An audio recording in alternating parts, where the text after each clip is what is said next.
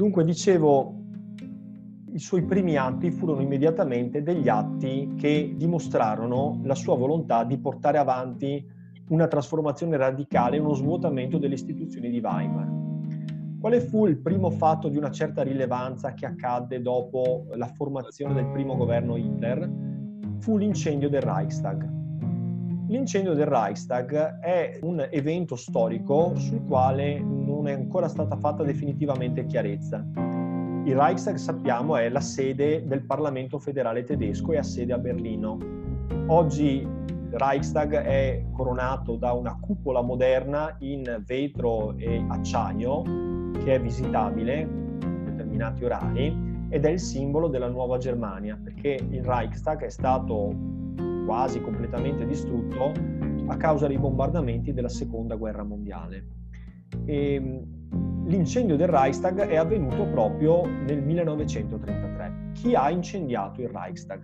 Non lo si sa. Per molto tempo si è attribuita la colpa allo stesso partito nazista, come se Hitler avesse voluto distruggere uno dei simboli del precedente governo repubblicano per avere il pretesto per dar luogo a una trasformazione radicale delle istituzioni. In un certo qual modo l'incendio del Reichstag doveva servirgli come pretesto per dire che la situazione della Germania era grave e fuori controllo e richiedeva un intervento speciale, cioè poteri speciali per fronteggiare la crisi. Lasciamo perdere chi abbia effettivamente incendiato il Reichstag. Per molto tempo si è detto gli stessi nazisti. Più recenti eh, ricerche storiche escludono invece che siano stati nazisti. Probabilmente il Reichstag è bruciato per motivi suoi, cioè per motivi che potrebbero riguardare per esempio un malfunzionamento del, degli impianti tecnologici interni.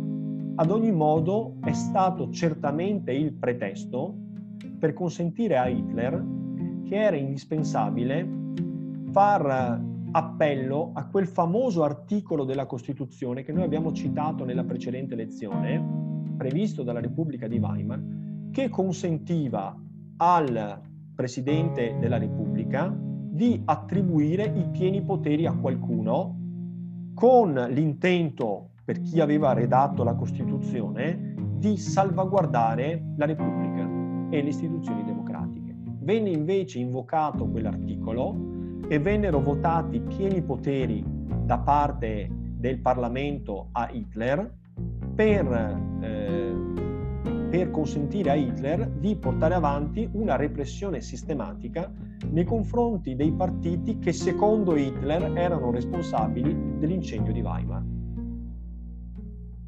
Quindi il tema è questo, l'incendio del Reichstag è il simbolo di una Germania fuori controllo, in nome del quale, cioè la situazione, in nome di questa situazione, Hitler reclama l'applicazione dell'articolo che gli attribuisce i pieni poteri e il Parlamento, messo alle strette e anche intimidito dalla violenza fisica delle SA, finisce per votare a Hitler i pieni poteri. D'ora in poi Hitler non renderà quindi più conto al Parlamento perché detiene i pieni poteri. Hindenburg come alternativa istituzionale, cioè Presidente della Repubblica, continua a esistere, ma sa benissimo che quell'articolo della Costituzione effettivamente esiste e quindi se votato dal Parlamento Hitler eh, ha tutto il diritto a rivendicare i pieni poteri, a gestire in maniera autonoma e per così dire dittatoriale con i pieni poteri. Dopodiché, come scopriremo, ben presto Hindenburg muore quel punto Hitler assume anche la carica di Presidente della Repubblica, mostrando in maniera scoperta che le istituzioni della Repubblica di Weimar non esistono più. Perché dico questo?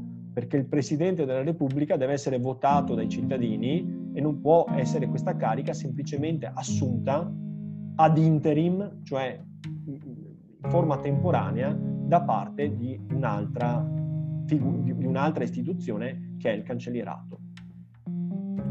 Quindi, una volta ottenuti i pieni poteri, Hitler eh, inizia la sua iniziativa, comincia la sua iniziativa politica, cioè l'immediata restrizione delle libertà personali, inizia una campagna di persecuzione delle manifestazioni di tipo socialista e comunista e la messa fuori campo dei partiti socialisti, dei partiti di opposizione.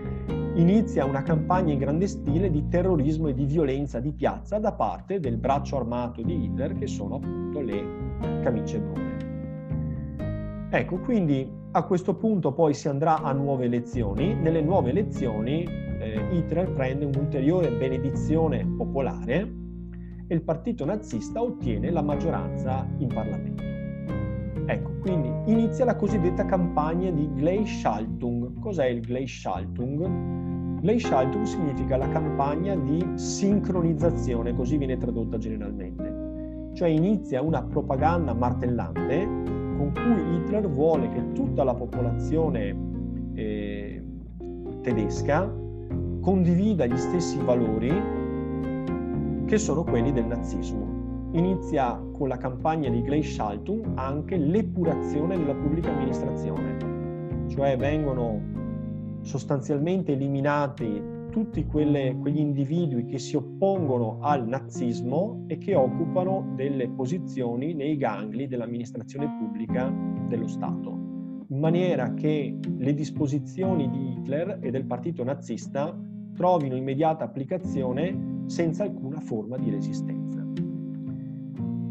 Ecco, la Gestapo è una formazione militare che viene assegnata a Goering e che ha obiettivo di eh, perseguitare attraverso i suoi tentacoli, eh, attraverso un'attività di spionaggio, tutti coloro che non si allineano, rifiutano di sincronizzarsi con i valori e con i metodi del nazismo. E fin da subito Hitler, devo dire con grande coerenza, a testimoniare che la coerenza in politica non è sempre un valore, inizia le sue politiche antisemitiche, quelle politiche di cui lui aveva parlato in maniera diffusa nel suo Mein Kampf, la mia lotta, il famoso libro che Hitler aveva steso, aveva scritto mentre era in prigione nel, al seguito del Putsch di Monaco. E un'altra tra le prime cose che fa Hitler nel 1933 è l'uscita dalla Società delle Nazioni. Vi ricordate che uno dei grandi successi di Stresemann era quello di aver avuto eh, il, il, merito di, eh, di portare la Germania nella politica della distensione internazionale, di averla fatta passare attraverso il congresso di Locarno e infine di averla resa degna di accoglimento nella società delle nazioni. Ecco, Hitler, come ha sempre detto, invece inizia una politica di riarmo. Ricordiamoci che riarmare un grande esercito per la Germania era proibito perché così stabilivano i trattati di pace di Versailles. Ma ormai da Versailles erano passati quasi 15 anni. Hitler da sempre aveva detto che il trattato di Versailles non andava rispettato e comincia quindi a riallestire un grande esercito e a investire quattrini appunto nel, nel riarmo della Germania, uscendo unilateralmente dalla società delle nazioni a testimonianza che non, non ha più interesse a seguire la via di Stresemann, cioè quella del, della conciliazione internazionale. Ecco, concludiamo la lezione di oggi facendovi vedere qualche documento velocissimo Vedete il Corriere della Sera, che viene fuori con la testata ancora identica a quella di oggi, 7 marzo 1933, la travolgente vittoria di Hitler segna l'avvento della nuova Germania. Cioè Hitler nominato cancelliere, scioglie il Parlamento e fa indire nuove elezioni. Queste elezioni vedono la vittoria del partito nazista ancora più vasta rispetto a quel 37,4% citato prima e a questo punto vedete che inizia la vera e propria dittatura in Germania. Le forze social nazionali si impadroniscono del potere alcuni länder e soli. Andiamo avanti. Der Stürmer, Der Stürmer è una rivista periodica che diciamo esce eh, mi pare settimanalmente ha una grande tiratura ma al di là della sua tiratura bisogna sempre ricordarsi che non soltanto le persone, le famiglie acquistavano questa rivista, ma questa rivista veniva anche affissa in bacheche pubbliche, per cui era diciamo, consultabile, visibile da parte della cittadinanza in senso lato. E con Der comincia una, una battente propaganda antisemitica. Vedete in questa immagine si vede proprio la rappresentazione in chiave di deformazione grottesca del semita, cioè dell'ebreo. Il cospiratore, vedete, che eh, è riconoscibile per, per la stella di David, vedete come il volto venga rappresentato in chiave, eh, diciamo, da, caricaturale, ecco, diciamo, no? E nelle pagine interne invece c'era il tipo ariano che appariva nobile, forte e bello, muscoloso, addestrato militarmente, eh, sviluppato fisicamente per il tanto sport, eh, lo sport sia in Italia che in Germania che in Russia, nella Russia sovietica, in Unione Sovietica, sarà uno degli strumenti fondamentali della sincronizzazione cioè l'idea appunto che attraverso lo sport passino dei valori che sono essenzialmente di carattere dittatoriale, cioè il valore della forza fisica, della competizione, dello scontro, dell'orgoglio di spogliatoio che diventa orgoglio nazionalistico. E, ehm, e quindi qui c'è proprio la rappresentazione dell'ebreo che trama nell'ombra, che è sempre pronto, vedete, con la pistola a spararti alle spalle, e invece il tipo ariano, che è un personaggio alto, biondo, dagli occhi azzurri, dai lineamenti puri, puro di cuore, patriota, eh, scolpito fisicamente e diciamo onesto e schietto, tanto quanto invece il tipo semitico è esattamente l'opposto, deforme, brutto, ripugnante, che trama nell'ombra, sempre pronto a tradire. Hermann Göring, capo della Gestapo, e poi ehm, la Gestapo verrà sottoposta al controllo delle SS.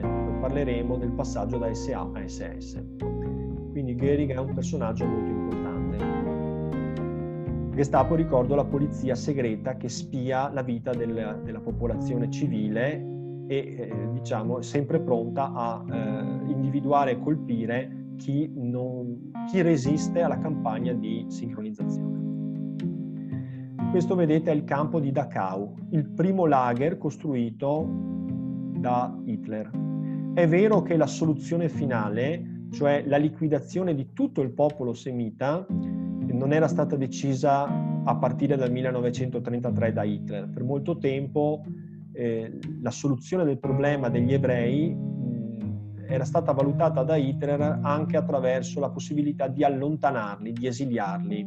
Quindi il problema semita sicuramente esisteva, però la soluzione del problema era stata inizialmente immaginata in senso diverso. Quindi isolarli dal resto della popolazione e allontanarli fisicamente. È soltanto successivamente che si passa all'idea di liquidare il popolo ebraico eh, attraverso eh, sistema dei lager e delle camere a gas. Però è significativo che il primo lager nazista sia stato costruito nel 1933, cioè subito. È stato uno dei primissimi atti di Hitler. Ripeto, come dire che il, la coerenza in politica non è sempre una virtù. Va bene, direi fermiamoci qua perché poi nel 1933 sono accadute varie altre cose e la prossima volta direi che possiamo ricominciare da eh, cosa fa Roosevelt in, negli Stati Uniti e cosa succede in eh, Spagna, eh, cosa succede dal punto di vista politico e cosa porterà poi alla guerra di Spagna.